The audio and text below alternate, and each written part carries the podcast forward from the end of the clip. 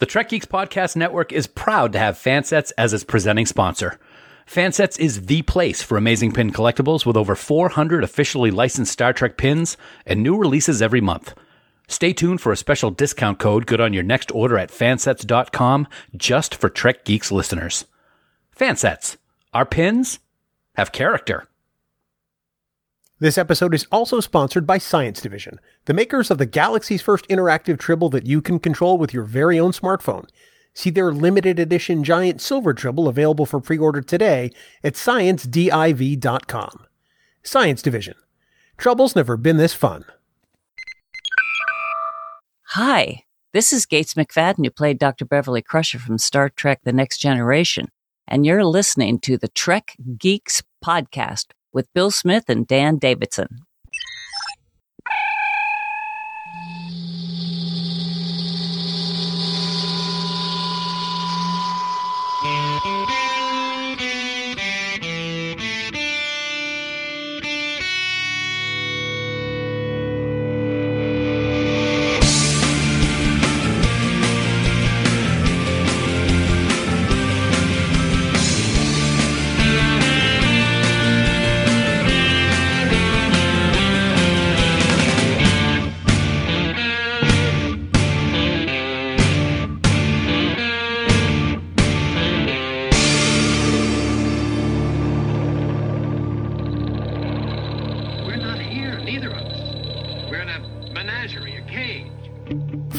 Vision of Podfleet Command, it's the biggest little show this side of the Alpha Quadrant and the flagship of the Trek Geeks Podcast Network.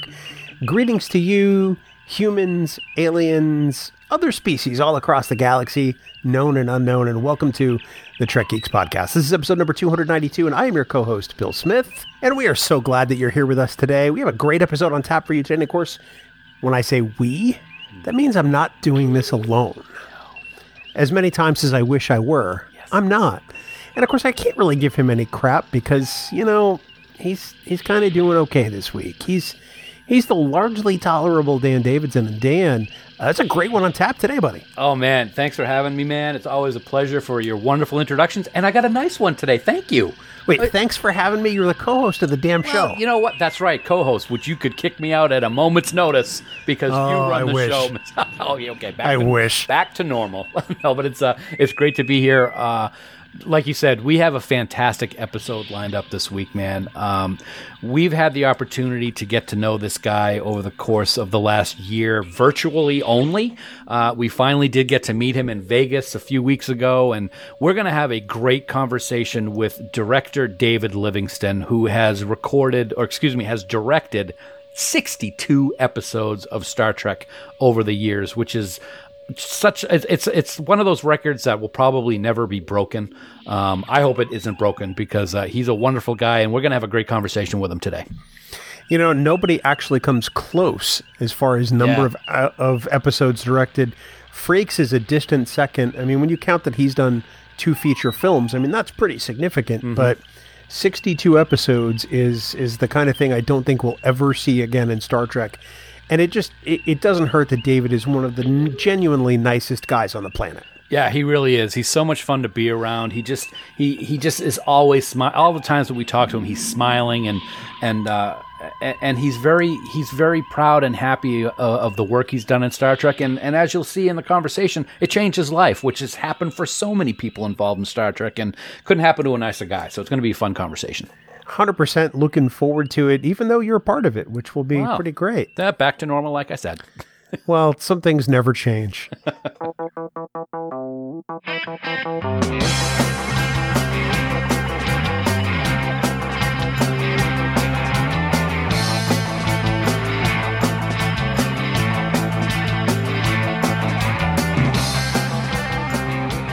Dan, of course, we want to take this moment to thank our friends at Fansets for being the presenting sponsor of the Trek Geeks Podcast Network. Yeah, absolutely, we do, man. They're great friends and amazing business partners. And the thing is, we just really love their product. You know, the pins are awesome, and they're constantly releasing new Star Trek stuff because they're huge fans just like we are. So head on over to fansets.com right now and check out the two new latest releases, which are the Women of Trek Raffi Musiker pin. Is it Musiker or Musiker? I've always wondered. Musiker, that. I believe. Musiker, thank you. All right. As well as the dreaded Confederation Delta from Picard Season 2. Now, this Delta, as all the other ones these days, is available in both magnet and pin form over at fansets.com great additions to any collection, Dan. And I know you love the Raffi pin because with all the Women of Trek pins, they got that glitter going on, man. Glitter's awesome. Glitter. Glitter. So everyone, you know I tell you every week, I mean it just as much this week. Head on over to fansets.com, put that Raffi pin in a Confederation Delta, you know, the one with the, the blades on the edge,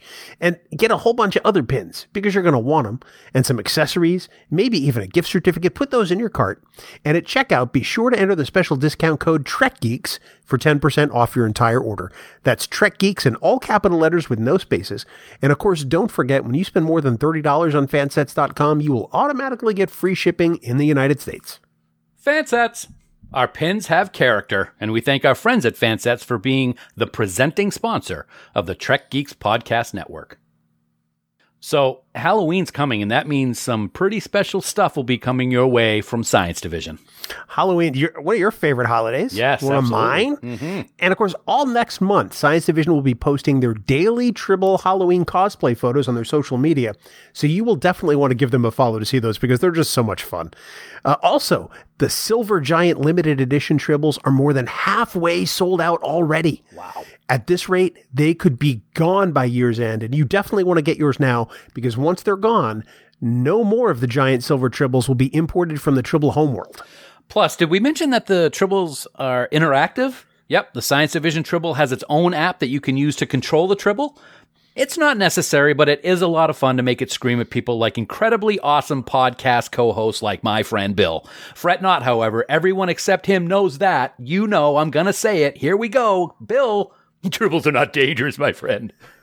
I'm amazed that you read that copy the way I wrote it. And I first read too. I know. I, I'm stunned. So, of course, get your Tribble today. Head on over to sciencediv.com right now to pick up one of the Galaxy's first interactive Tribbles for your very own. Plus, while you're there, check out their new and improved shop accessory section where you can get all kinds of Science Division swag like mugs or tank tops. Or since, you know, today is the first day of autumn here in the United States, maybe even a nice warm sweatshirt to keep yourself warm on the crisp fall days that are coming our way. Science Division. Trouble's never been this fun, and we thank our friends at Science Division for sponsoring this week's episode. Hi, Dr. Phil Phlox, also known as John Billingsley, speaking. I am the president of the board of the Hollywood Food Coalition. We serve terrific multi course meals to the unhoused and to those in need seven nights a week. We assist as many as 100 nonprofits with their food needs, buttressing extraordinary social service programs.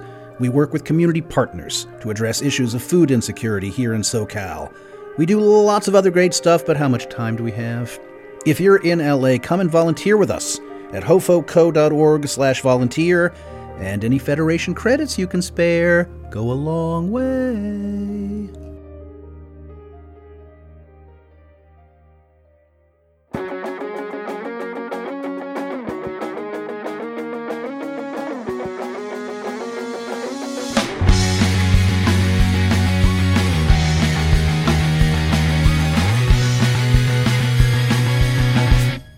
Well, Bill, you know, we've had amazing guests here on Trek Geeks over the past several years. Uh, wonderful actors with their unique stories of all things Star Trek.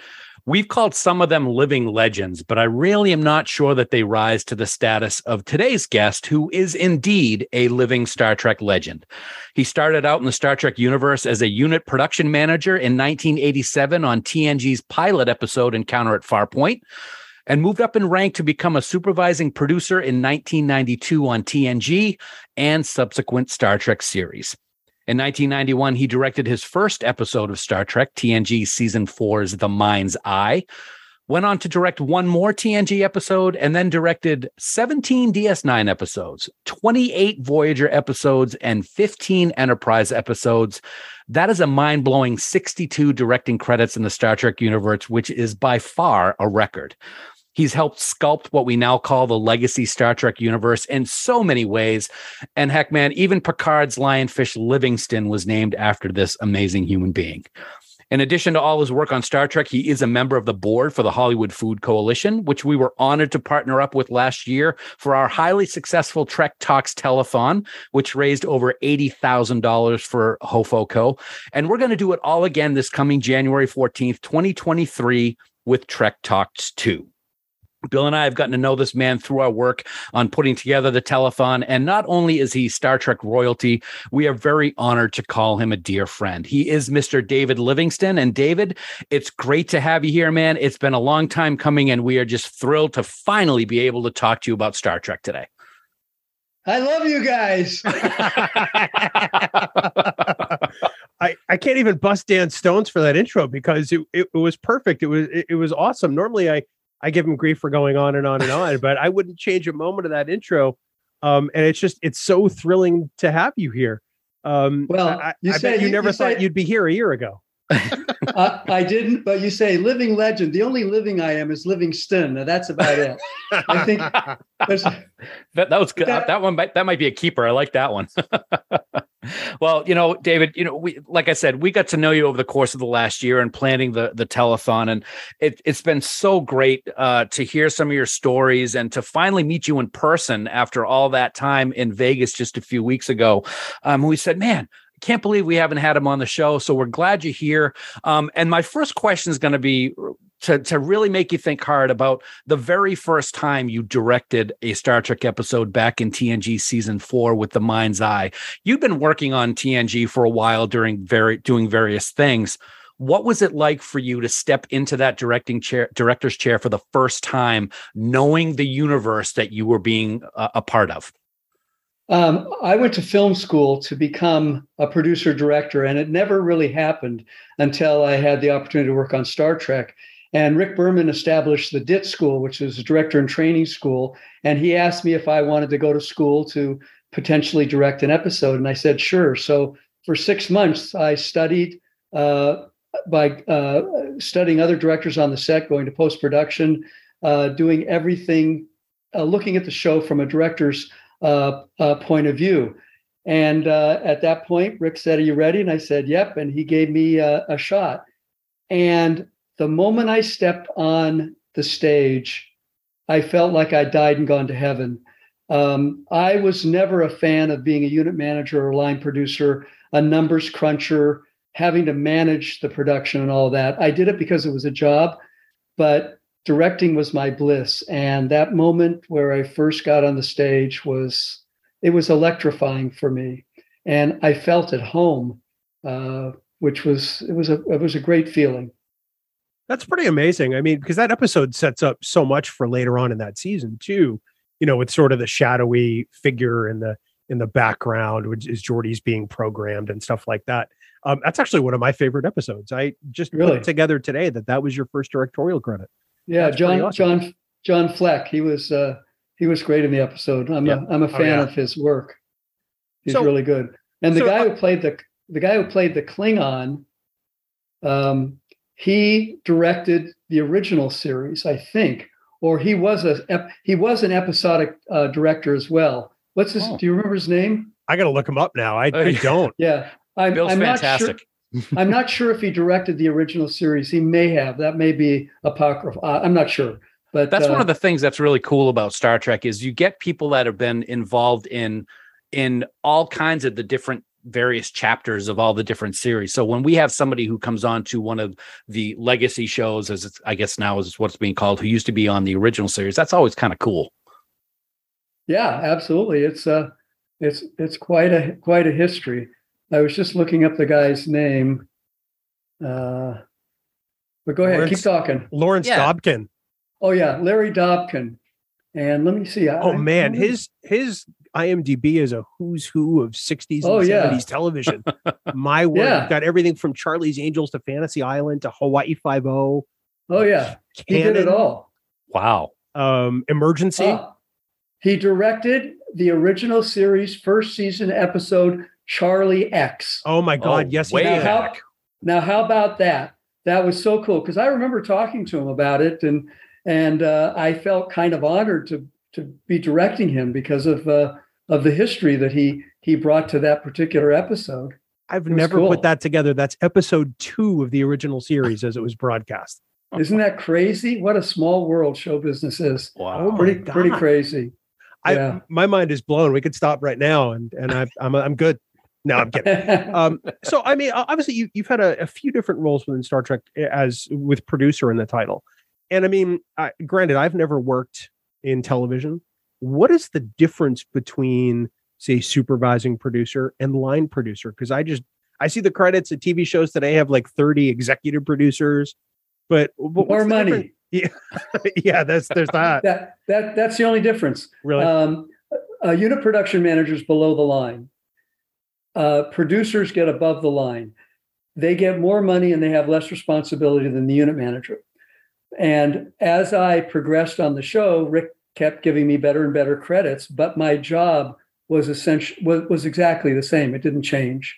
Um, so that's that's the the nature of the beast. The executive producer credit in television is usually a writing uh, producer, and the showrunner is almost exclusively a uh, a writing producer. Rick Rick was sort of hybrid.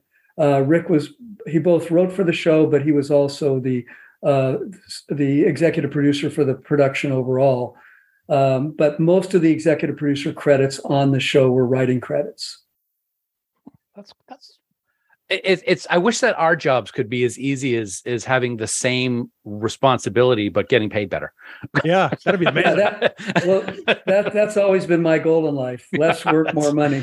Speaking of, you, you spoke about writing just a moment ago, and and it, it came to a surprise to both Bill and I last week, David, when we were discussing having you on, that you actually have a writing credit for Deep Space Nine for the Nagus. So I do, in, I do indeed. Tell us a little bit Um, about that whole process. Well, I probably pitched 50, 50 episodes. Uh, they bought two of them. One of them they didn't produce, and it was about Mrs. Troi and Data being trapped in a shuttle pod uh, together uh, out in lost out in space, and it's how these two oddballs came to to terms with each other. They didn't produce it, but the one they did produce was about uh, was a business kind of thing with with uh, Quark, where he becomes the the big mucky muck, and the B story was uh, Jake teaching Nog how to read and helping him in Mhm. school. That's the part of the story that they bought, and and but uh, Ira, in his graciousness, still gave me a story credit for it. But I went to the story break for the Nagus, and they had to figure out what the A story was. They wanted to do something that my uh, original uh, idea uh, focused on about Quark becoming a big mucky muck, but they didn't know quite what to do. And I'm sitting in the story break, and this is where my admiration for for writers took a quantum uh, jump. Is Pil- Michael Piller looked at everybody in the room and said, "Let's do The Godfather." And everybody's eyes just lit up. The light bulbs went on above everybody's head. And he pointed over at Ira and he says, Ira, write it. And Ira wrote it over the weekend. And the next day came in and handed they handed me this script. And we did The Godfather. Yeah. And I I was I, it's one of my obviously one of my favorite films.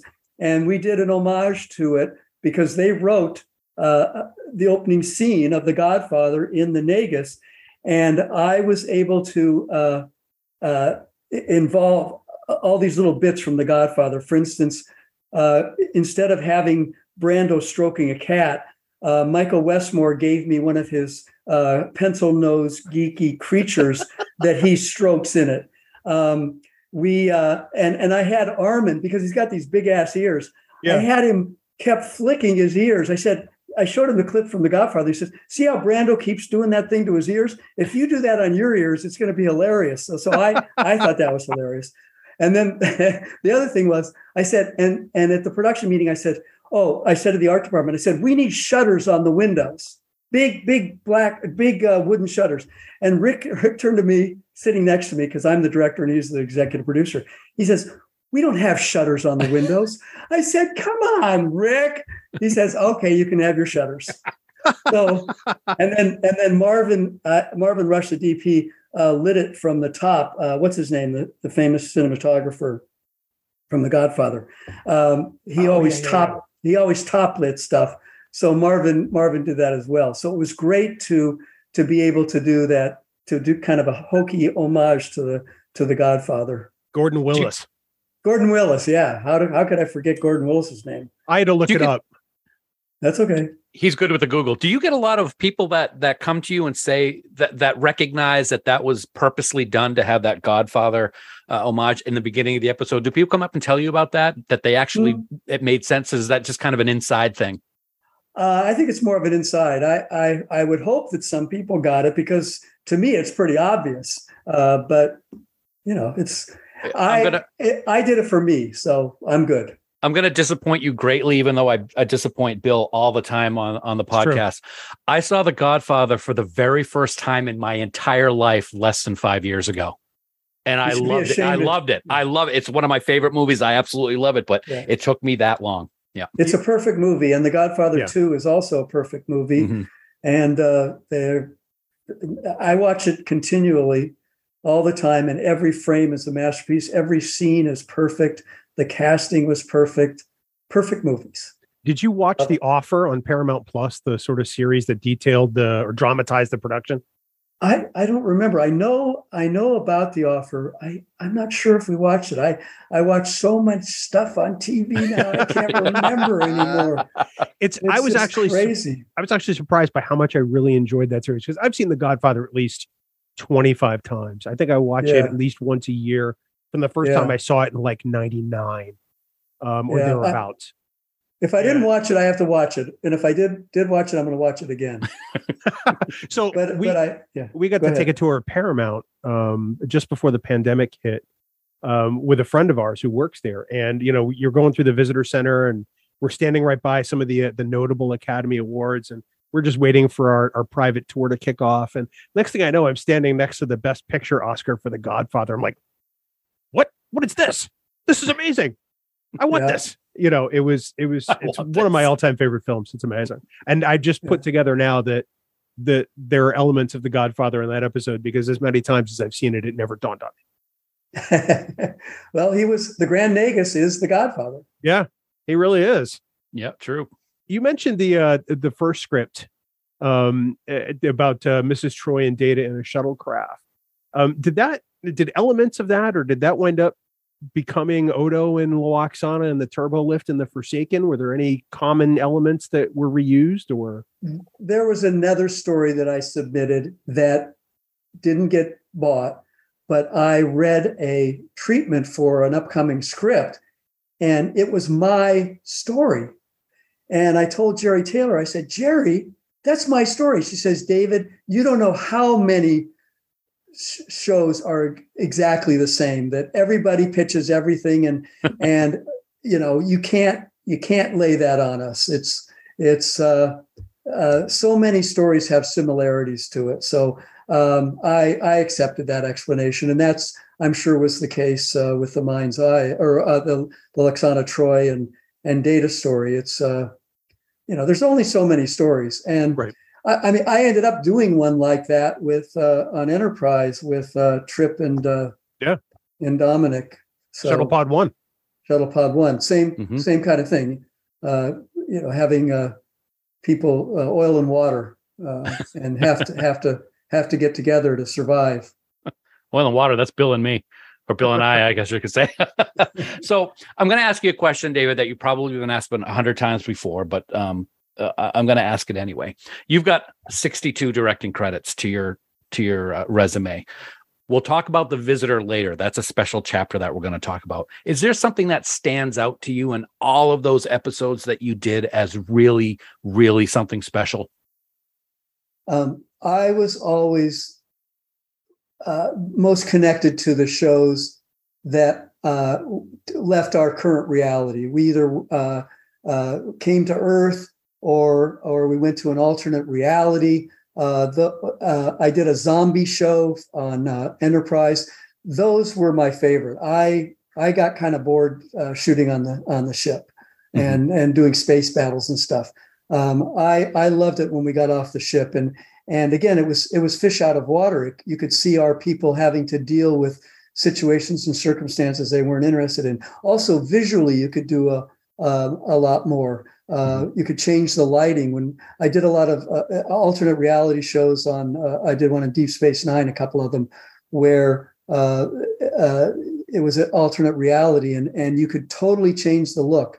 The characters were different. They were harder edged. They were uh, tougher and nastier, and and the visuals uh, uh, match that as well. So mm-hmm. those those were my favorite episodes to do, and they were they were cha- more challenging visually because you could do more. Oh yeah, by far. Um, it's um, it, it, I'm always I'm always interested to see the changes in the medium. You know, I look at sort of today's Star Trek, and a lot of it seems uh, I don't want to say overly cinematic, but uh, you know, it, it all seems very big and very um, uh, galaxy shattering, if you will. I was going to say earth shattering, but that doesn't seem quite big enough. I, I, think one of the things I love about 90s, 80s, and 90s Star Trek, and even the 2000s, is that it's all still very personal. You can do a show like, you know, the Enterprise Zombie Show, and it looks like incredibly close quarters, and you know, everything is very intimate in that sense but you still get this sense of high stakes drama. Um, and I, I, there's a part of me that prefers some of that storytelling better or more, I should say. Um, simply just because it, I think it resonates with me as a as a fan a little more. Do you find, you know, as you look at things online and as you hear from various people that that that's true in a sense, or or, or do you think it's just personal preference?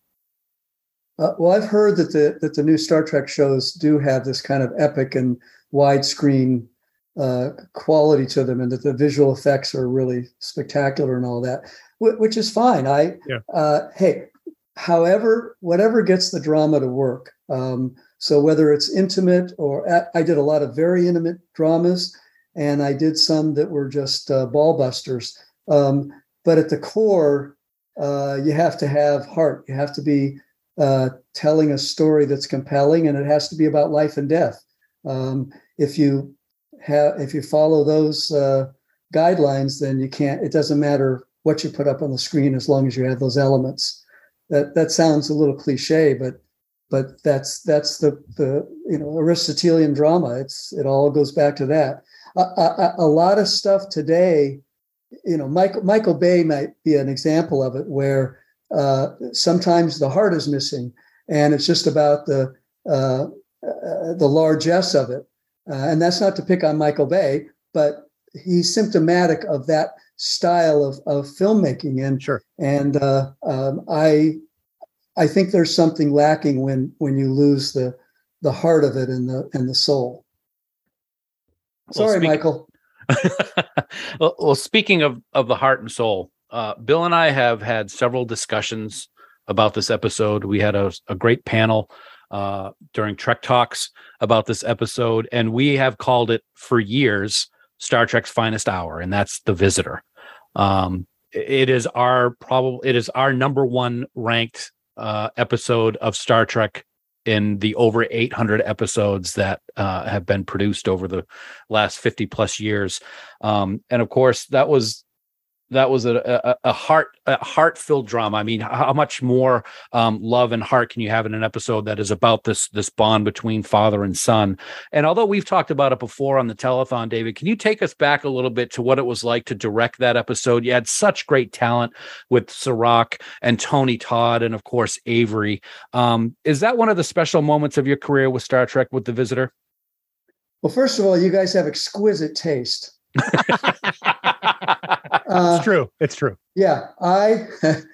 Uh, Steve Oster, I, it was I had gone freelance. I had left my producing job and came back as a freelance director, and I got the script for The Visitor, and I read it, and I went to Steve Oster, who had taken my position on on Deep Space Nine. I said, Steve, I, I don't know what to do with this. I don't get this. It's it's all talk, and I this isn't Star Trek. Well, I, I'm good.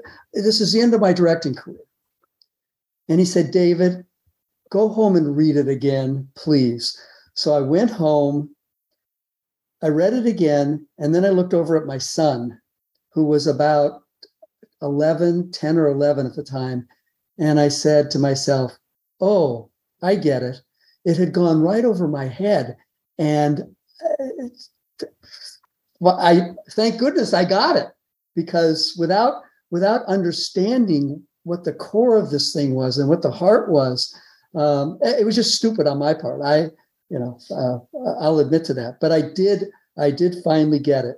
And Michael Taylor, the original writer, and the amazing rewrite that René Echevarria did on it, which brought in much more of the heart. Uh, it's it, it ended up being an extraordinary piece of writing.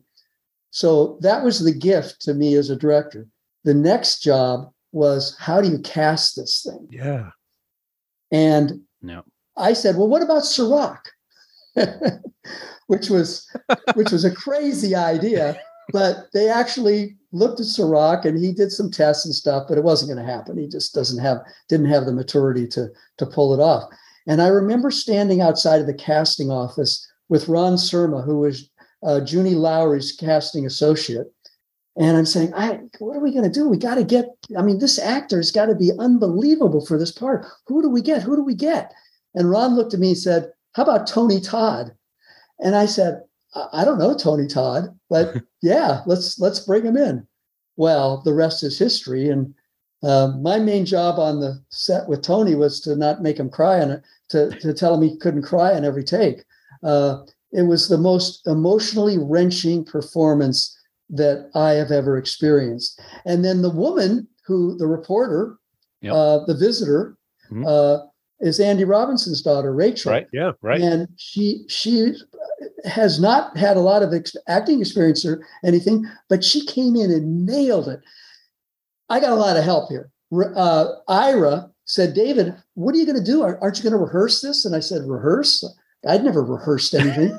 so so I said to the actors, well, do you want to come to my house? And and we I happen to have a fireplace. And uh, uh, Rachel and Tony came over to my house. We sat in f- front of my fireplace and we rehearsed the heck out of it for a couple days.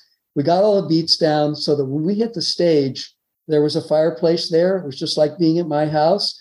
And we were able to let it all happen. So all these people forced me into paying attention to the material and to being aware that it was something special. So uh, it's it's my gratefulness to all those uh, who were involved in the process. The way that uh, the way that it was lit was was beautiful. Uh, everything everything about it, and I did a really good job of shooting it. Hell yeah. I was I was just gonna say, you know, the music itself is its own character, and those tight yeah. shots that you have of of of him holding the baseball and and and just the whole way that the camera moves in that episode. Every uh, you talked about it in The Godfather a few minutes ago. Everything in the Visitor, in my opinion, is perfect. It is Yeah, the thank you. perfect Star Trek episode. Dave, but but really. all but all those close-ups, those were the days that I was sick and it was another director. But but thank you anyway. no, the, the close up is the most powerful uh, tool in the director's toolkit. And as long as it's used properly and judiciously. And I tried to save the really, really, really close ups for the very, the very last moment. Mhm. So thank you. Thank you for recognizing it. I also contributed one other thing.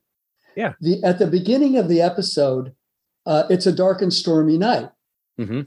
Uh, it was not a dark and, dark and stormy night in the script. And I said, no, we got to make it a dark and stormy night because that's the cliche. It's got to be raining. She has to be coming in drenched. so that's that's what we did. That uh, the special effects guys weren't thr- t- too thrilled about it because they had to visqueen the entire uh, uh, area on the stage around there because of all the water that would leak out onto the stage floor. But they made it work. You know, it's all I- worth it. I- I've seen plenty of movies and TV that make me emotional, you know, whether extreme happiness or or even, you know, tears, but I have never seen a Star Trek episode that makes me literally weep. It's not just a good cry. I mean, it is it, it levels me every time I watch The Visitor and I think Every time. literally every time and I've seen it I, I I've lost count of how many times I've seen this episode because anytime it's on, I prepare because I have to have tissues, I have to have water, you know, I have to. I it's an experience every single time, and it is consistently awesome every single time. The it loses nothing off a fastball. that that is that is so cool that is that is so cool to hear i watched it uh, uh, because of because we were going to talk about it in a Trek Talks, and I hadn't seen it in what 15, 20 years, and I got teary eyed. Yeah. I I was a because I was so detached from it. I was looking at it as an audience member, and I was really moved by it. I have to admit, but I have to admit something to you guys because you called me on something. Yeah. You, I, I don't know. I think it was was it. I think it was Dan who said, um, "Did Sisko Yeah. remember what happened to him?" Yep. And I said, "Oh no, no, no, no." Well, I, when I I looked at the episode, that portion of it again, and I think you guys are right. Oh God, thank you. But but but from a directing standpoint, it doesn't matter what I Right. thought. Right. It's Yeah. what Avery thought. And I never asked Avery what his decision was. That's Mm-hmm. the secret of the actor. But but as an actor, he had to make that decision whether or not he remembered. But the way that he says the line, I am now Jake Yes. or whatever it is, I think I have to I have to agree with you guys. But it's interesting because unlike the the inner, in the inner light, Picard uh, supposedly is affected for the rest of his life as a Mhm. character by what happened on the inner light. And I remember us talking about it and how Patrick was going to remember this, and it would always color how he reacted because he lived this whole other- other life. I don't think that happened with Sisko. I don't think it color. I don't think it it it, it, it reflected on the rest of his life. It may have, and Avery may have used it as an actor, but I, I don't know. You know, it's Curious, interesting. though. It's interesting because you know you, you talked earlier about the close up, and I think that Avery's look in that scene when he says "I am now" kind of conveys that that feeling to to Dan and and and I that hmm that he has to remember because I think it adds even more gravity to the story. Right. Well, I agree. I, it's better that he does remember. So Yeah. uh, I uh, I stand corrected. oh no, because I mean it's like you said, it's it's in the eye of the of the viewer to some extent. You know, I think that I- I think that given the relationship that Jake and Benjamin have, I can believe that Benjamin takes that with him, but they already had a very close and open and loving relationship that I- I think that that probably just deepened it, you know, for Benjamin in his own mind because that was always on display throughout Deep Space Nine. And it was genuine. Uh, uh, uh, Avery is a is a father figure to uh, Cirroc, and they still communicate, and it's it's really, from what I understand, a really lovely relationship. I was able to talk to Cirroc a little bit about it recently. Oh, that's good. Um, one of the things I want to I want to um uh, kind of pile onto what Bill said a minute ago, and I have to tell you, um, a few years back, I've I've seen it countless times as well, and like Bill said, full on weep weeping whenever the episode's on. And when I was doing a Deep Space Nine watch or rewatch for me, but my wife was watching it for the first time, and and and she really got into it. I had to warn her before this episode. I said, "Hun." A minute and a half into this episode, I am going to be inconsolable. I just want to let you know right now. And sure enough, I just it just you, you even if you try not to, you can't help but but weep in this. And I wanted to say one thing about this episode too, David. You talked about the importance of the close-ups.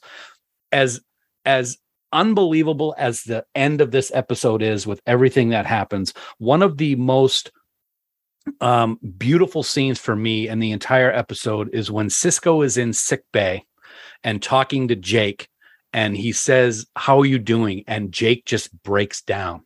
That is one of the most powerful points of the entire episode to me and there's still 40 minutes to go in the, in the uh, or 30 minutes to go in the episode it's and it's got that close up that we talked about i just think it's it's just such a, a such a well uh, acted and well written and well directed scene it's just fantastic Sir, Cirroc's got some uh, some chops, that's for Yeah. sure.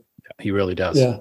When you Um, you, uh, mentioned I- rewatching but- The Visitor real quick. Sorry, sorry to interrupt. I Oh. apologize. No, no, go Um, ahead. Do you find yourself rewatching the finished product after you've directed and then sat through editing? No, uh, invariably, I would never uh, watch uh, the episode after my director's cut um, because uh, there might be some disappointment involved. that's not to cast uh, aspersions on any particular uh, process, but my cut was my version of the of the episode, and and yet when I saw the visitor with the music and everything, after all those years, it all worked perfectly. So, but I did I did get reprimanded by Rick Berman on the episode though. Really? Really? Yeah. Yeah. He called me into his office after it was done and he closed the door and he says, David, I have to tell you, you made my wife cry. That's that's Rick's that's Rick's way to to compliment one. That was the Rick the Rick Berman method. That would do it. That's awesome. Um, one of the things I wanted to bring up with you, David, is is a very personal one. We had a chance to chat uh, in Vegas when we met, which was a fantastic night, kicking off Trek Talks two. But we got to have a moment together, and and I told you my story, which all of our listeners know, so I won't go into detail about it. And you said something to me that just really, really hit me in a in a good way. I told you about how Star Trek saved my life, and and and you, you hugged me and said, "Wow." For me, it was just a job. Knowing the effect that you and all the other people have who worked on Star Trek have made, does it change anything about how you thought of that time working on all of these episodes? No question. What you did was you gave me a, a wonderful gift because it really put things in perspective. Uh, I, it touched me so so deeply, and it it changed my opinion from it being a job to something where I was providing something that would give solace and succor to to people. Mm. Um, I never I knew that Gene had this positive view of the future, and that was the whole thing about the Star Trek universe. And we were all glad to work on the show and that it always had a positive uh, outlook on terms of the future of humanity and that we always told little moral tales and stuff. But your your experience made it so personal to me and that made all the difference in the world. So again i am grateful that you were willing to to share that with me. It was it was a gift. So well it, again thank you. Uh, well it's always been uh, my uh, desire to be able to share my story with the people that have been involved in Star Trek because you know I was a fan in the 70s just like Bill was as a kid but it has much it has so much more meaning to me after what happened in the uh, early 2000s and and even though um it was captive pursuit was not your episode.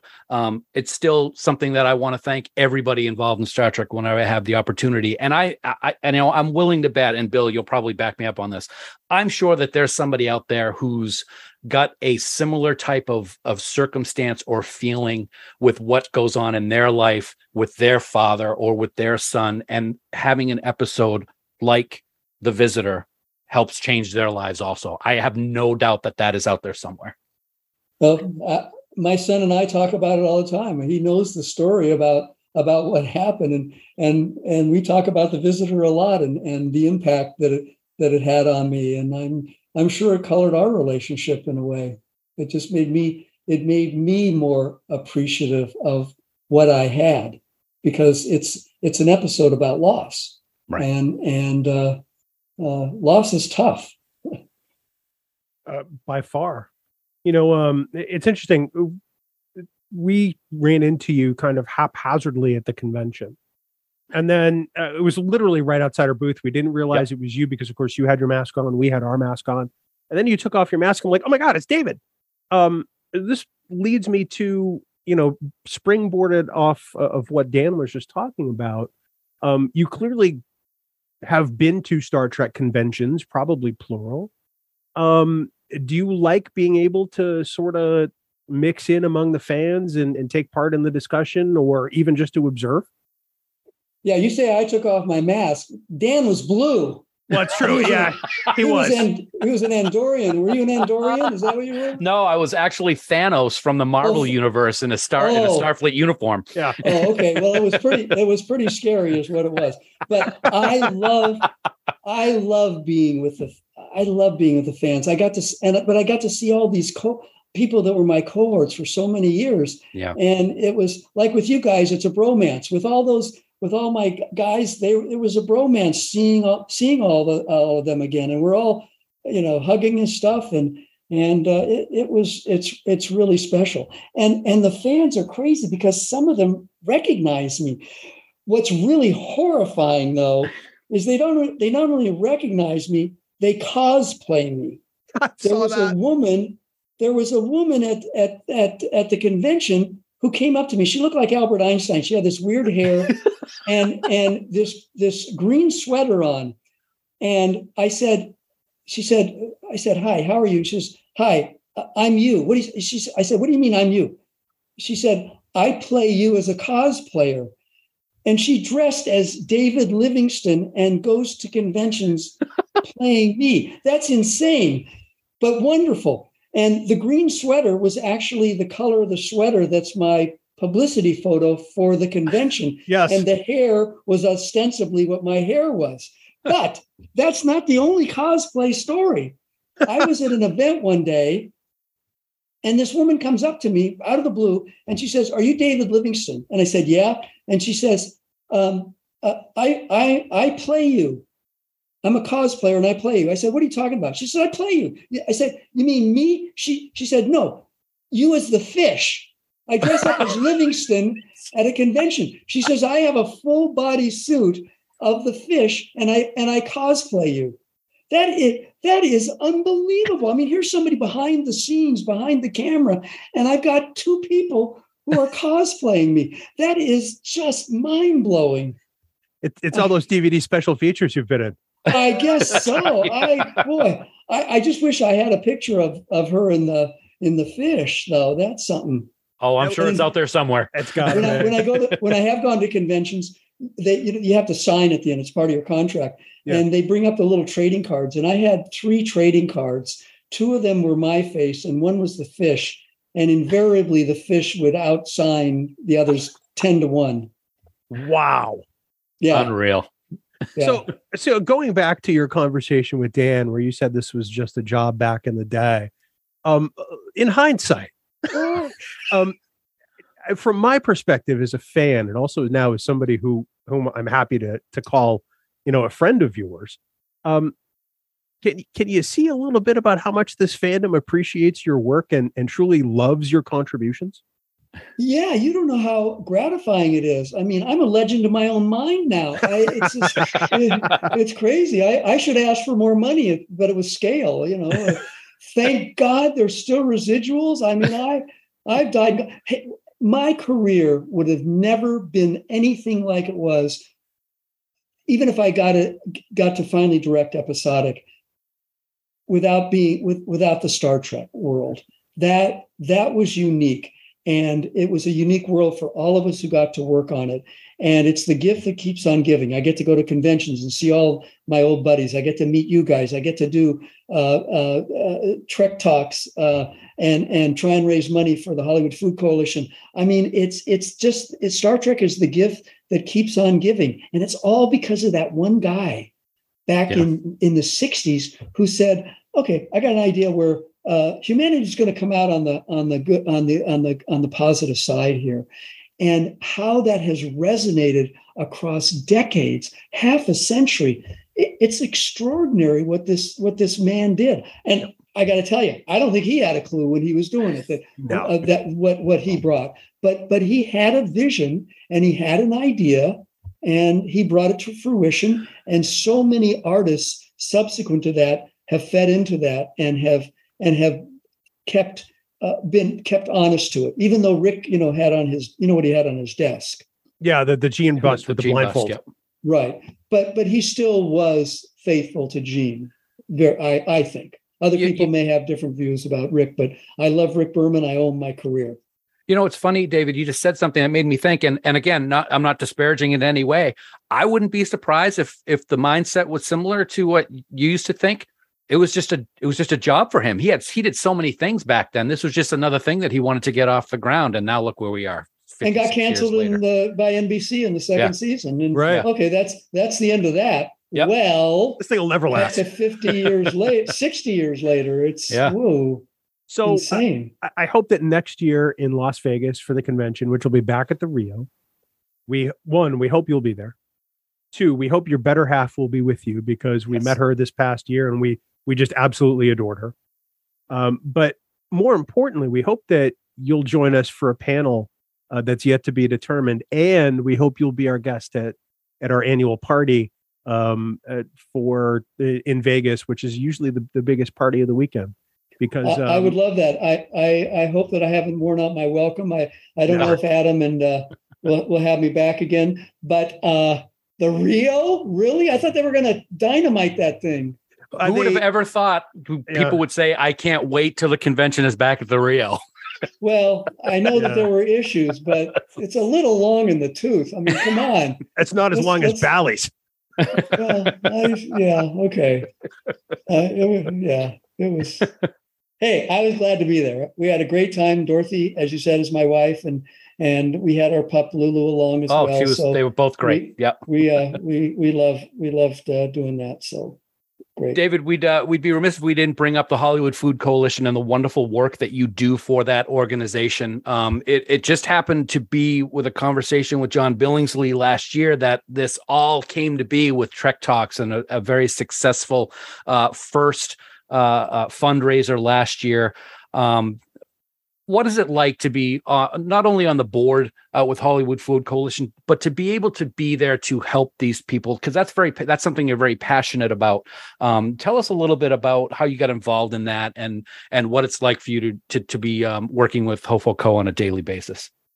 Uh, my career now is as a photographer. I'm an entertainment photographer for Getty Images. I shoot red carpet, that kind of stuff. Mhm. Um, but my private work, uh, one of the projects that I did starting in 2000 in 2019 was I, I would we go out for walks with with our dog, and in in parks all around Los Angeles. Uh, and and in Santa Monica along um, uh, the Palisades Palisades Park, and the homeless all I and I would take pictures with my with my iPhone. And when I got home and I put the, the pictures into uh, into my photos app, almost all of them were of homeless people. And I said, the camera is trying to tell me something. So uh, for the next six months, I went around with my iPhone only and photographed the homeless all through uh, Los Angeles County. And I put up a couple of uh, photo exhibits of of the homeless. And John Billingsley saw the first uh, uh, the the uh, the prototype of the first exhibit and and was very moved by the photographs and asked if I wanted a partnership with his organization called the Hollywood Food Coalition. Uh, and I said, great. So we had a partnership and we had a great turnout. Uh, people all around the world came to the two exhibits, and we got a ton of, of physical and uh, monetary donations. And after that, John asked if I wanted to join the board of directors, and I said yes. So I made a three year commitment, and uh, uh, I've been with them ever since.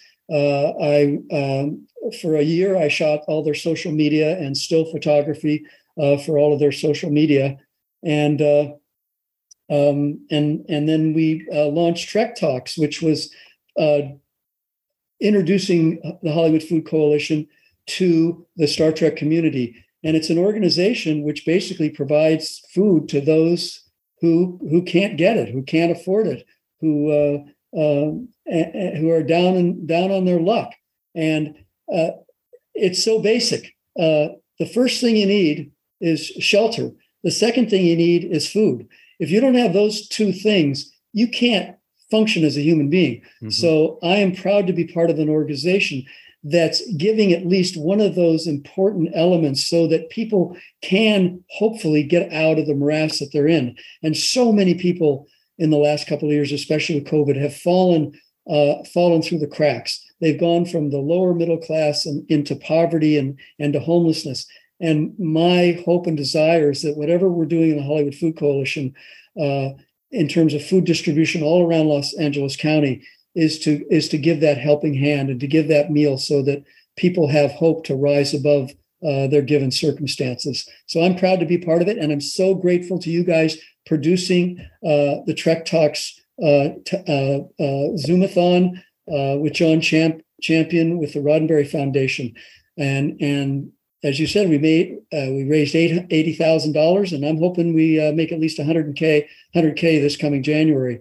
So again, thank you for what you guys did. It was, uh, and we had 100% turnout. Everybody, Oh my All the- gosh. Everybody that we asked appeared. They might have been in their car hmm uh, holding up the phone Yep. while they were driving, which probably wasn't a good idea. I think Garrett, Garrett. Garrett Garrett did that, but that's typical Garrett. Um, but don't tell him I said that. Uh, but yeah, uh, people, people, everybody showed up one way or another. It was it was phenomenal the turnout. You know, it's amazing because as we sit here in New Hampshire and you're about as far away from us as you can be in in California, as we were planning and producing Trek Talks, you sent me some of the images from your your Still Lives project photos, and I have to say that um, it, it really kind of brought what we were doing home for me. I mean, because I, we live in New Hampshire, it's it, it although there is a, a homeless issue, or, or I want to say problem, because there's an issue with having too many homeless people in New Hampshire and, and our largest city. It's nowhere near the extent it is in some of the major metropolitan areas like New York or Los Angeles or Boston. Um, so while it's easier to, I don't want to say avoid or to turn a blind eye to, I was grateful for your photographs because it really brought the humanity home to me. And that's really when it when light kind of dawned on Marblehead here, and I said, "Wow, this is what we're doing. This is who we're helping. These these people, not homeless people. These people." And Yeah. I, I really have to thank you for for sharing those because I I really think they are Eh, they are wonderful art. But you- you're welcome. But your experience was exactly mine. I was in the avoidance stage, and once I started walking around with my iPhone, it was so in my face that I couldn't I couldn't avoid it any longer. And I had, for my own sake, I had to deal with it. So I interpreted the work from my personal point of view, and it seemed to resonate. John John Billingsley particularly said, because I, I highly saturate everything and make the world that these people live in seem okay. Yeah. And that's not a negative, it's to make them more accessible. Mhm. So many times I see pictures of homeless people where they're down and out, it's black and white, it's ugly, it's horrible, it's hideous. My approach to it was the opposite. And that seemed to have worked. It certainly worked for John and, and it worked for a lot of the audience. So I appreciate you uh, getting that part of it because that that was the intention to make them seem like people, not just homeless people. Yeah, So it- thank you. No, uh, thank you. It, it removed the bleakness from that those other types of photos that you remember because everything always seems very um, empty, and very you know without hope. And I think that that's what you know. The, you talk about the saturation. I think that's what the the brilliance in those photos is. It's like Yeah. you know this is we all live in the same world, um, but we all have markedly different you know experiences. And to see Yeah, something, yeah mm-hmm. to see something of their experience really just it, i don't i don't want to say it was a slap in the face but that's as, as close as i can come Yeah, a lot of them lead very, very rich lives. A lot of times it's just in their head, but Right. and I and I had a mm-hmm. lot of them, and I had great conversations with them. I mean, this one guy, he he had a mirror that he he always held up, and I'm I'm saying, and I got a picture of him with holding up his mirror, and he's holding up, and I said, "What are you doing with the mirror?" And he says, "I'm reflecting all the bad rays back into space, so they can't come down to Earth." So God bless these people. I Mhm. mean, this guy may have personally saved the Earth, and we don't know that. How do we know that's not real? I mean, on Star, that would have made There a great go. Star Trek episode. Absolutely. Who, who's to say whether his he- he- he's not right? I'm not. God I'm bless him. Absolutely. And and I think that's one of the things that we hope to accomplish with Trek Talks too, David, is is to be able to bring this fandom, which is so big and so passionate, together to shine a light on this on this issue so that we can get uh, one of the things that John Billingsley has talked about is to get more involvement in different communities other than Los Angeles, but at the same time be Hollywood Food Coalition related. So um, I'm really hoping that we have as successful a uh, uh, an event as we did last year. Like you said, I'm looking for at least six figures. Um, uh, it's it's going to happen. I'm going to say it right now. Gavel is coming down. It's going to happen, and it's going to be a fantastic event. Well, and and we define it as Trektivism. Star Trek. Mhm. We want to translate that point of view about life into activism. And I don't know who coined the term Trektivism. It's great, but that's what it's about. How do we motivate those people who live who who live the values of Star Trek? How do we get them to then give that to the community? Um, so that that's our goal. Uh, and and again, I'm grateful for all of the people that that participated and gave, and and all the people that volunteer. And um, hey, we're all in this together. We're all on one That's big right. We are. thing rotating It's- around, and That's right. we, we need to uh, we need to get that that's the case. Well, uh, we're looking forward to the event. It's going to be January 14th, 2023. Uh, David, it's been fantastic having you uh, on Trek Geeks finally uh, to talk about your experiences. Uh, David Livingston, ladies and gentlemen, the Star Trek director, 62 episodes. Um, it's been so great to get to know you over the course of the last year and a half and, and to call you a friend, uh, David. And uh, we look forward to the time that we can get together in person again to to celebrate this thing called Star Trek and a successful Trek Talks too. Thanks for joining us today. Thank you.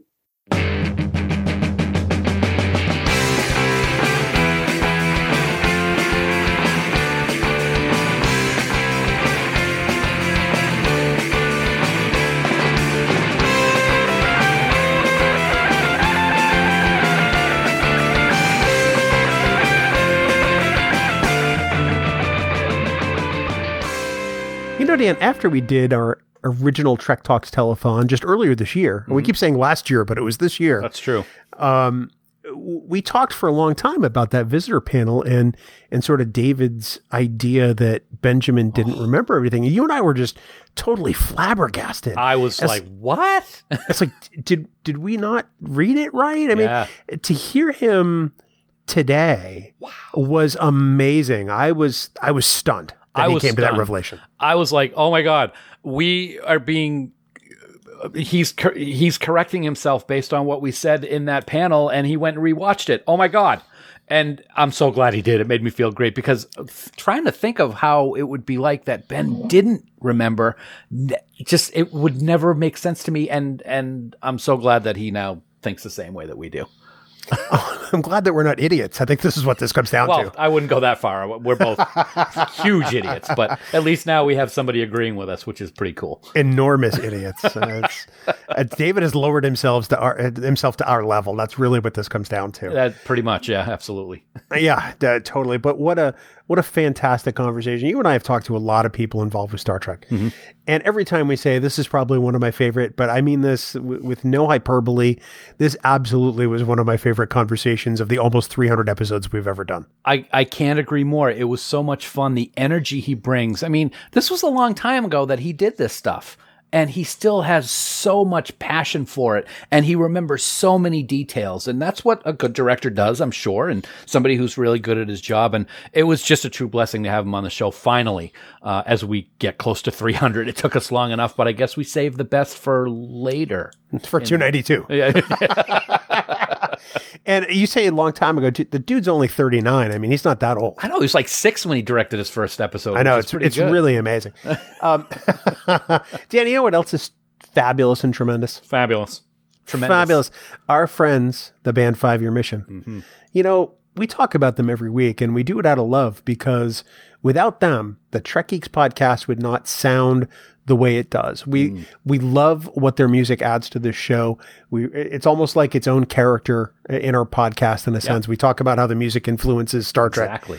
The music influences our discussion and and it just wouldn't be the same show without it. So we want everyone to head on out to fiveyearmission.net, become a huge fan of the band. Please, we're begging you because they truly are awesome. One song for each of the original episodes of classic Star Trek. And who knows what they'll do when the five year mission's over? Maybe they'll extend. You never know. You never know. Uh, you know, when I'm not getting sued by them, I love them also. You got sued once and it was your own fault. It was, but not, that's, the only time I didn't love them. And then it was kind of like a neutral decision, so I love them anyway. Uh, uh, don't even start me on that one. I'm just going to go right back. But I want to talk to you about this week's episode because it's very, very I'm important. sure you do. It is, yeah. So I got to tell you, I, I know you're going to agree with me, Bill. I love Lower Decks, and you love Lower Decks. Fair statement, correct? Yes, I think it is. Absolutely fair. Yeah, uh, it's so good. It's so funny. The characters are so great. Like the guy who has all those cybernetic implants to help him play drums better. Uh, Oh, no. it- it- it's a good thing too, otherwise, because the band might have replaced him at some point. I'm not gonna lie. Um, it is a mystery how he got those implants. I hope we're gonna see that maybe in season three or season four.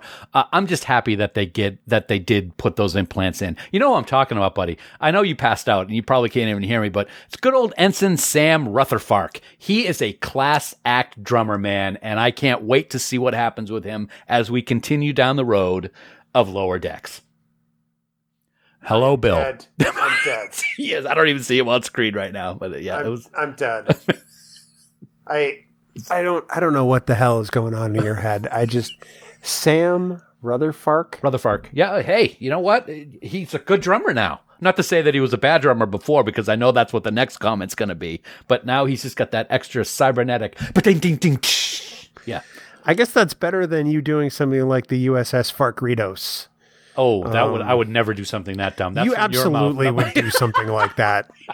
Farkritos. These Okay. are these are terrible. Oh, come on now. I, you know, I, I beg to differ, and I think some of our listeners do too, and I can't wait to see their comments. The listeners the listeners love you, Dan. and I'm pretty convinced they don't want to hurt your feelings. I have long since passed that barrier. Wow. And I just don't care. Okay. Well, thank you anyway. Sam Rutherford. Yep. Yeah. Fiveyearmission.net. Go get all their albums. We're begging you. And listen to their podcast here on the Trek Geeks Podcast Network because it's pretty awesome. Mm-hmm. It We're not going to lie. Yeah. Um, of course, Dan, Mm. we have this fantastic Patreon campaign, and we're so lucky to have so many people provide their support to the Trek Geeks Podcast Network via Patreon. Every bit of growth that Trek Geeks has seen over the past seven years is directly related to the support that we got on Patreon, and we are so grateful for everybody that supports us. Absolutely. Uh, it, it- it's hard to put into words how it feels when we, we look on our Patreon page and see so many people are there interacting, um, going on Discord, which is one of the perks that you can get when you're on Patreon and having conversations, even though I'm not there nearly as much as I should be. Uh, but that's a discussion uh, for another time. You can also get pins, t-shirts, and I, I, I got to say, who would not want to hear unedited shenanigans of Bill and I? You're going to get that if uh, you want to join if you want to uh, join Patreon. So head on over to uh, uh, our our page uh, and and and just join. Check it out. TrekGeeks.com slash Patreon. You're going to get all the details. It's going to No. be fantastic. I knew that. Patreon.com slash Trek Geeks. I didn't write it down this time. That's why it's later in the copy. That's right. I saw it's okay, so we'll just try that again. But uh, right now, we want to take a moment to see unedited, unedited shenanigans. That's Oh, that's what gonna stay in. Oh, I That's know you. You leave all my mistakes in, and that's okay. Right now, we do want to take a moment to thank our associate producers for Trek Geeks. As always, we are just so grateful for their support, and they are. Vikram Bhatt, Brad DeMag, William Edward M. Jr., Patrick Escudero, Andy Fark, Kimberly Francis, Jonathan Hamilton, Peter Hong, William Jackson, Ryan Jeffs, John Krikorian, Sean Lynn, Rick Mason, Jamie McGregor, Ross McKinney, Jim McMahon, Aaron Mollenkoff, Helen Reed, Sarah Rutlinger, Tim Robertson, Desi Rogers, Greg Rozier, Eric Sakian, Adam Sanders, Tim Serdar, Heather Sohn, Blake Strike, Rick Tatro, Lisa Tomlinson, Ron Robel, and the gracious and wonderful Connie Hutchins. Wow, you really jumped up an octave there. That was pretty impressive. Yeah. Of course, we want to thank our Trek Geeks producers for their support. They are Mike Bovia, Steve Bovia, Jazz Bradshaw, Kyle Castillo, Peter Craig, Andy Davenport, Craig Ewing, Jackie and Chris Hackney, Kimberly Hartman, David Hood, Lionel Marchand, Matt McGonigal, Darren Metcalf, Charlie Mulvey, Sean O'Halloran, Casey Pettit, Jamie Rogers, Major Self, Casey Shafsky, Terry Shull, Jim Stoffel, Chris Trebuzio, Ken Tripp, Christina Werther, and the lovely and talented Jess Fashon. Dan, the senior producer of Trek Geeks, is the tremendously terrific Jude Tatman.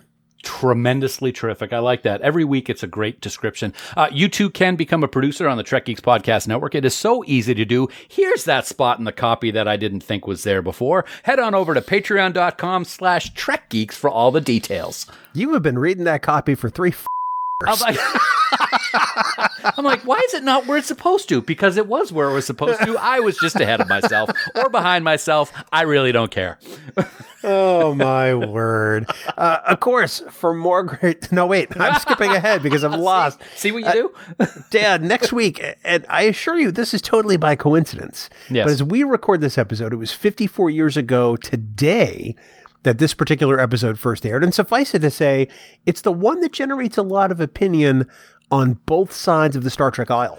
Yeah, uh, 54 years. That's that's just absolutely unbelievable. It's nuts. It was the premiere of season 3 of TOS. It's still one of my favorite episodes. Some people say it's the worst episode of TOS, but we happen to love it. Morgs, Eymorgs, pain belts, and a Frankenstein like Vulcan running off the world's first TV remote. We're going to defend TOS Season 3 Spock's Brain, and we're going to do it next week on Trek Geeks, the flagship of the Trek Geeks Podcast Network.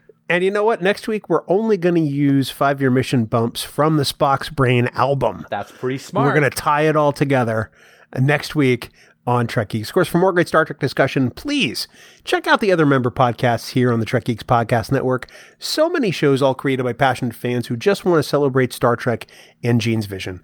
You can find all our podcasts in the free Trek Geeks mobile app or get a link to your favorite podcast player by visiting trekgeeks.com slash listen. the Trek Geeks Podcast Network. No one talks Trek like we do. They really don't because they couldn't. And of course, for all the news on all the Star Trek, so please visit our great friends at treknews.net. For now, this has been episode number 292 of the Trek Geeks podcast. We do hope you all live long and prosper. Wow, wow, cocoa coconut, wow, wow, cocoa No. coconut, wow, wow. No. No. Do not sully that song with coconut. The match game think cue music is is it should be revered, not butchered with coconut. No. Music for Trek Geeks is provided by Five Year Mission. They're writing an original song for each episode of Star Trek. Hear more of their music at fiveyearmission.net. Trek Geeks is a production of Coconut Media Works. Executive producers Bill Smith and Dan Davidson. For more great Star Trek discussion, discover the other shows of the Trek Geeks Podcast Network at trekgeeks.com or find us in Apple Podcasts, Spotify, or your favorite podcast app.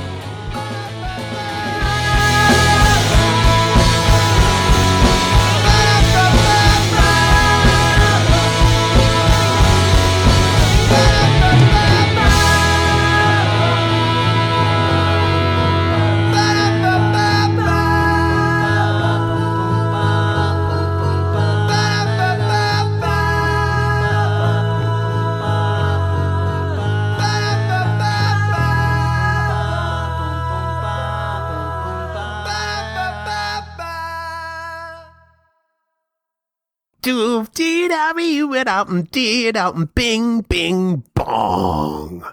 Bum, bum. Wow, that was. Little Ocean's Eleven for you there. I liked that. That was probably one of the best Bing Bongs we've had. So Bing Bong back at you, baby. and that's for a, that's for a couple of reasons. Yeah. There's there's a tie in to Buck Rogers here.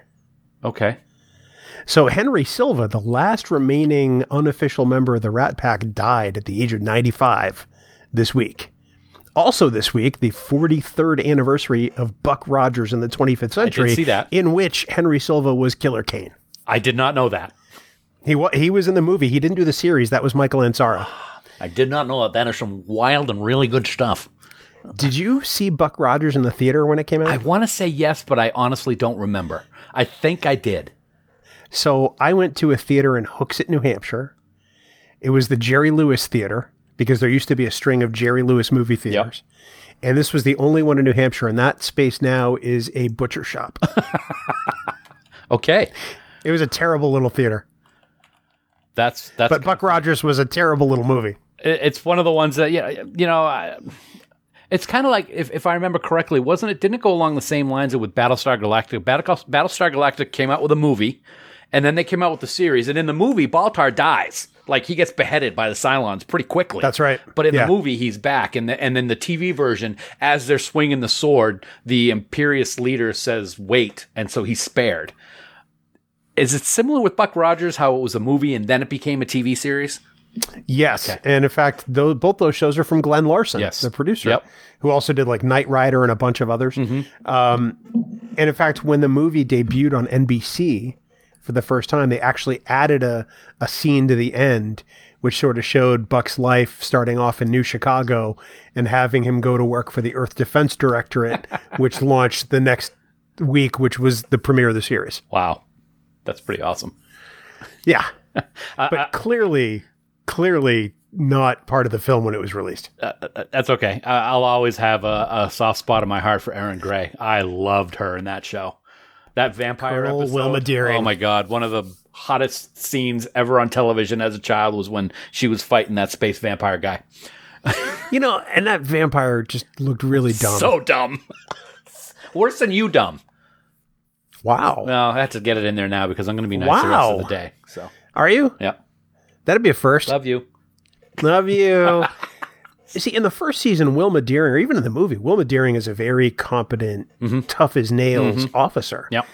It's through the rest of the series she becomes kind of Buck's sidekick and and sort of prototypical um, uh, woman in second position that has to defer to a man. Yeah. Yes, I will agree with that wholeheartedly. But it's still, I still love her. She was always great. Oh, I- the I show, love Erin That Gray. show was just not. It was not. I, I'm kind of wondering. I, I think I got to give the nod to Battlestar Galactica over Buck Rogers of which show was better. Oh yeah, absolutely. Yeah, Yeah. yeah. I agree 100%. Just a little bit. Yeah. So dumb. So people can't see it on screen, but I'm going to show you my progress on my phaser oh. rifle. Look at Oh. so that bad boy. to describe it for everybody, you've got the body, Yeah. You know, the the stock, the barrel, all put together. It's it's pretty life size. The only thing you don't really have is sort of the the scope attachment that goes on the top. It looks like. and I just started chapter six, which is the final chapter of the build, and that scope is part of that last chapter. So I should be finished with this within the next day or two because I only work on it when I have a few minutes in between tasks at work. Um, but it's it's solid, dude, and it is one to one. It is an exact size of the one from First Contact. Oh, that's amazing. Yeah, so uh, it's sturdy. It's great. I only had one piece that I couldn't find, but luckily I was able to find a similar piece in some of my leftover Lego kit from from past builds. Uh, so I, and it's hidden underneath stuff, so you can't even really tell. That's cool. I I finished my Enterprise D over the weekend. It is it's gorgeous. Yeah, it is. The Enterprise D isn't even my favorite ship, but I've got a new appreciation for it after doing this BlueBrixx Mm-hmm. build. Yep. It is a great set. I've had some people ask me online, well, is it as good as Lego? I'm really skeptical. It 100% It is. hands down as good as Lego quality wise. Yep. It's it's fantastic. It's better than the Enterprise Mega Bloks build. Yes. St- much Yes. sturdier, and they're gonna. I've said if if Star Trek ever gets a Lego license, I'm gonna go bankrupt. Well, BlueBrixx is gonna make me go blank bankrupt because they just announced they had the runabout, which I'm gonna definitely get. They just announced a large Voyager. They just announced a large, large USS Defiant. Uh, Yes. Klingon Disruptor, uh, um, uh, Delta Flyer. I mean, th- they're they're awful humans. Um, I'm thinking about that Deep Space Nine, Yeah. but the problem is I have nowhere to put it. That's right, and that's a big one. That's going to take up a lot of space, at least with the I rifle know. and the disruptor. The Klingon disruptor, by the way, I was watching the uh, all in German, so they do have you know uh, closed Subtitles, caption. yeah. Um, they show the Klingon disruptor. It actually comes apart, so it's a gun, so that you take you can take the stock off and holster that bad boy. it's dude, it's so great. It's bluebrixx.com, B L U E B R I X X. Um, uh, don't yeah, don't worry about the site being in German. You can access it in English. Yep. They sell everything in the euro, which is almost one to one for the dollar. So there's really not much of an exchange rate to deal with, and shipping is not terrible. No, it's because they're not. shipping from Germany. And the good thing is they accept PayPal, so if you have a PayPal credit, you can do six months no financing on it also because it's usually Yeah, you could. the big ones are you know between 150 and 200 dollars. So um, I recommend it. I mean they're they're fantastic. I really love what they've done so far. I I- I love their product. They do such a great job. So um yeah, I may buy the Deep Space Nine and just keep it until after we move when I have more room Yep. in theory, Yep. so that I have it because I don't want them to sell out. Well, that's true. And some of the stuff has some of the stuff sold sold out. I think some of the things have sold out. Um, Yeah. But yeah, they they have and and and in the last video I watched, they kind of hinted that they still got more big ones coming.